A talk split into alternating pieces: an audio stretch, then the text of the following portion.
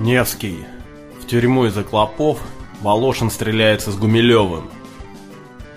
Привет всем, с вами Павел Перец. Сегодня расскажу вам об одном из самых известных судебных процессов конца 19 века, об убийстве малолетней Сары Беккер, которое случилось в здании на Невском 57. Также мы затронем тему самой известной мистификации в отечественной литературе, из-за которой в итоге стрелялись два поэта Серебряного века – Максимилиан Волошин и Николай Гумилев. Невский, 57. Тема клопов получается сквозной для Невского проспекта. Что ж поделать, если они были вездесущие? Из-за этих тварей человека обвинили в убийстве девочки – и произошло оно на Невском 57, когда этот дом еще не имел такого количества этажей. Не следует забывать, что дело об убийстве Сары Бейкер остается историческим в судебных летописях. Говорил в своей речи адвокат Сергей Андреевский, один из героев нашего рассказа. Действительно, дело было запутанным и резонансным. На Невском 57 располагалась судная касса – 28 августа 1883 года здесь была найдена малолетняя служащая конторы Сара Бейкер. Мертвая, со всеми признаками изнасилования. Владелец кассы Иван Иванович Миронович заявил о пропаже ценностей на сумму 400 рублей, но почему-то другие ценности были не тронуты. И вообще складывалось впечатление, что ограбление было инсценировкой, дабы запутать следствие – ведь Миронович был очень несимпатичным типом. Бывший полицейский, бабник. Контора, кстати, была оформлена на его любовницу. Стало известно, что он оказывал малолетке знаки внимания определенного характера, пытался обнимать и целовать. И, простите за интимную деталь, на кальсонах Ивана Ивановича были найдены следы спермы. Несмотря на то, что прямых улик не было, Мироновича обвинили в изнасиловании и убийстве – дело сразу попало в печать. Бейкер была несовершеннолетней, да еще еврейкой. Идеальный сюжет для бульварных газет. И тут вдруг появляется некая Семенова и заявляет, что это она убила девочку. Подтолкнул ее на это любовник по фамилии Безак. Адвокат Николай Коробчевский в своей речи сказал, что для осуществления этого намерения они вместе покупают в магазине Сан-Гали на Невском проспекте против памятника императрицы Екатерины гимнастическую гирю, как орудие убийства, с которой Семенова не расставалась, нося ее сперва за корсажем, по ее словам, для красоты бюста, а затем в кожаной сумке. Однажды, гуляя по Таврическому саду, они оба попробовали эту гирю, ударяя ею о скамейку, от чего на последней остались два небольших углубления – и на память об этом эпизоде Безак написал карандашом сбоку скамейки число. Во-первых, отметим упоминание одного из магазинов Сангали, о котором я уже рассказывал. Во-вторых, какова барышня, которая носит гирю, грубо говоря, в бюстгальтере. Мироновича отпускают. Семенова друг отказывается от своих показаний. Мироновича снова арестовывают. И тут рождается гениальная версия, выдвинутая любовником Семеновой и подхваченной следствием – Миронович таки изнасиловал и убил Бейкер, но был застигнут на месте преступления Семеновой, и дабы Семенова молчала, дал ей этих самых ценностей, которые объявил потом украденными. В общем, версия разваливалась на глазах, но это не помешало осудить всех фигурантов дела – Миронович подал жалобу, дело было вынесено на рассмотрение еще раз. И вот уже адвокат Андреевский в своей речи подчеркнул, что пикантное пятнышко на кальсонах, единственное величиной с чечевичное зерно, признано оттиском клопа. Дело Сары Бейкер прогремело на всю страну хотя бы потому, что убийцу так в итоге и не выявили. Мироновича оправдали, Семенову признали невменяемой. Об этом процессе часто рассказывают в контексте истории нашей судебной практики. Но я бы хотел подчеркнуть этот неумолимый факт с пятном от клопа. До чего же туго было с гиеной, если эти твари метили кальсоны? Уже после Второй мировой войны, когда здание было перестроено и надстроено, здесь размещалась гостиница «Балтийская», которая в наше время развитого капитализма, естественно, была выкуплена, переделана и переименована. Невский, 59. Дуэль — это романтично. Дуэль между поэтами еще более романтична. Дуэль между поэтами в начале 20 века из-за дамы – вообще сплошная романтика. Речь идет о поединке между Волошиным и Гумилевым. Дом номер 59 связан с именем Максимилиана Александровича Волошина. Искусствовед Эрик Голлербах писал, что он познакомился с поэтом на квартире бывшего владельца музыкального магазина «Карла». Это квартира номер один в этом здании – Волошин жил здесь некоторое время уже после революции. Вышеупомянутой дуэли предшествовала знаменитая история с мистификацией, которая взбудоражила весь литературный Петербург.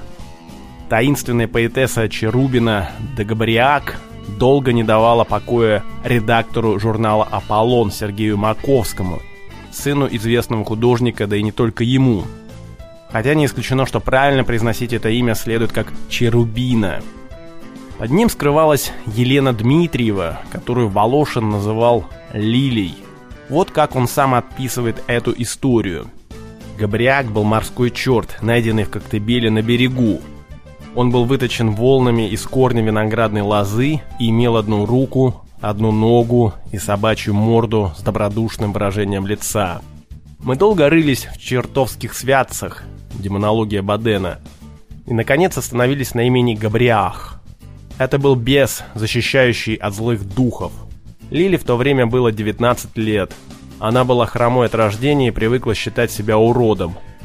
В детстве у всех ее игрушек отламывалась одна нога, так как ее брат и сестра говорили «Раз ты сама хромая, у тебя должны быть хромые игрушки».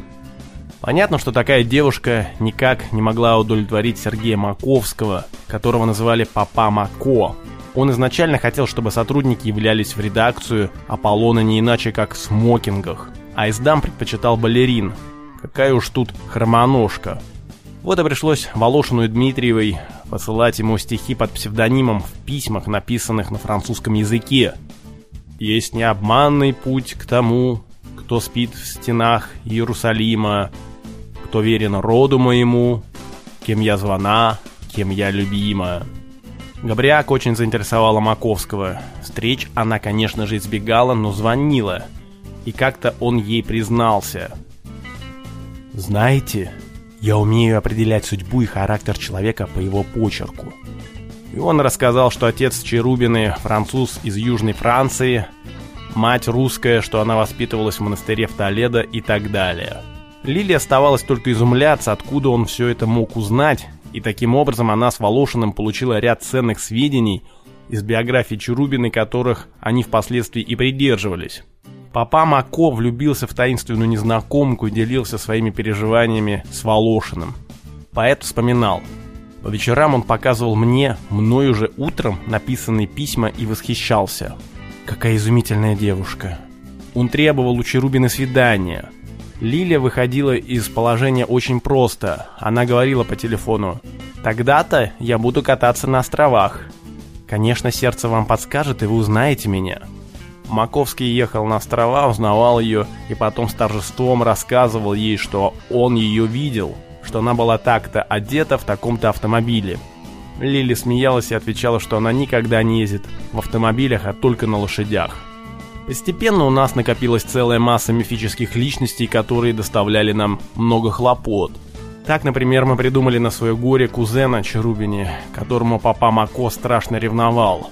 Он был португалец, аташе при посольстве и носил такое странное имя, что надо было быть так влюбленным, как Маковский, чтобы не обратить внимания на его невозможность. Его звали Дон Гарпия Димантилья. За этим доном Гарпии была однажды организована целая охота, и ему удалось ускользнуть только благодаря тому, что его вообще не существовало.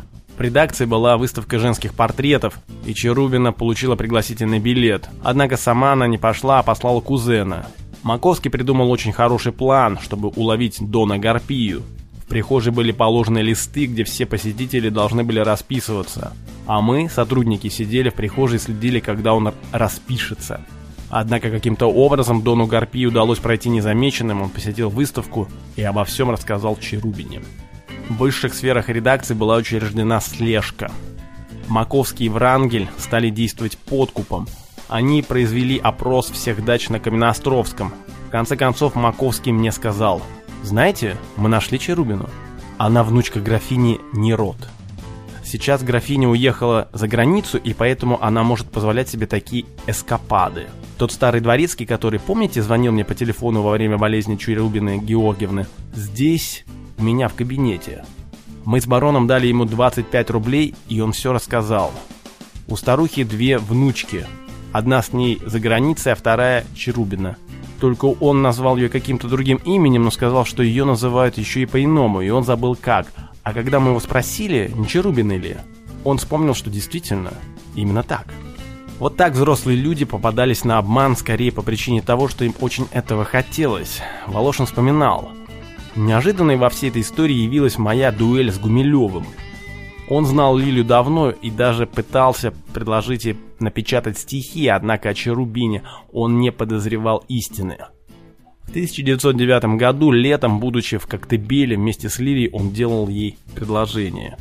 В то время Лилия разоблачила себя, в редакционных кругах стали расти сплетни. Лилия обычно бывала в редакции одна, так как жених ее, Воля Васильев, бывать с ней не мог, он отбывал воинскую повинность. Никого из мужчин в редакции она не знала. Одному немецкому поэтому, Гансу Гюнтеру, который забавлялся оккультизмом, удалось завладеть доверием Лили. Она была в то время в очень нервном, возбужденном состоянии. Очевидно, Гюнтер добился от нее каких-нибудь признаний. Он стал рассказывать, что Гумилев говорит о том, как у них с Лили в Коктебеле был большой роман. Все это в очень грубых выражениях.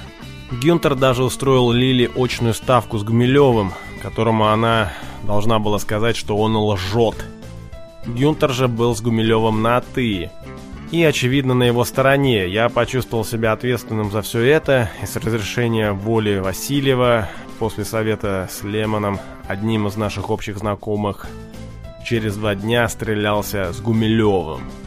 В 1909 году, будучи в Коктебеле вместе с Лилей, он делал ей предложение – все началось в мастерской Головина в Мариинском театре во время представления Фауста. Головин в это время писал портреты поэтов, сотрудников Аполлона. Волошин ответила плюху по всем правилам дуэльного искусства, как учил его Гумилев. Сильно, кратко и неожиданно. И дальше вспоминал. Первый момент я сам ужасно опешил, когда помнился услышал голос Аннинского. Достоевский прав. Звук пощечины действительно мокрый. Гумилев отшатнулся от меня и сказал, «Ты мне за это ответишь». Мы с ним не были на «ты». Мне хотелось сказать, Николай Степанович, это не брудершафт. Но тут же сообразил, что это не вязалось с правилами дуэльного искусства, и у меня внезапно вырвался вопрос. «Вы поняли?» То есть, поняли ли за что? Он ответил, «Понял».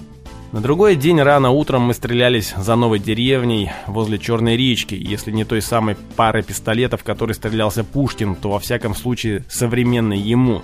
Гумилев промахнулся, у меня пистолет дал осечку. Он предложил мне стрелять еще раз. Я выстрелил, боясь по неумению своему попасть в него. Не попал. И на этом наша дуэль окончилась. Секунданты предложили нам подать друг другу руки, но мы отказались.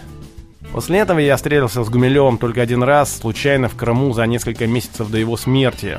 Нас представили друг другу, не зная, что мы знакомы. Мы подали друг другу руки, но разговаривали недолго. Гумилев торопился уходить. А что сама Дмитриева? После разоблачения Черубина интерес к ней пропал. Она вышла замуж за инженера Всеволода Васильева, взяла его фамилию. После революции ее арестовывают, высылают из Петрограда, она возвращается, ее повторно высылают в Ташкент, где она умерла от рака печени. Пожалуй, история с мистификацией была самой яркой страницей ее жизни.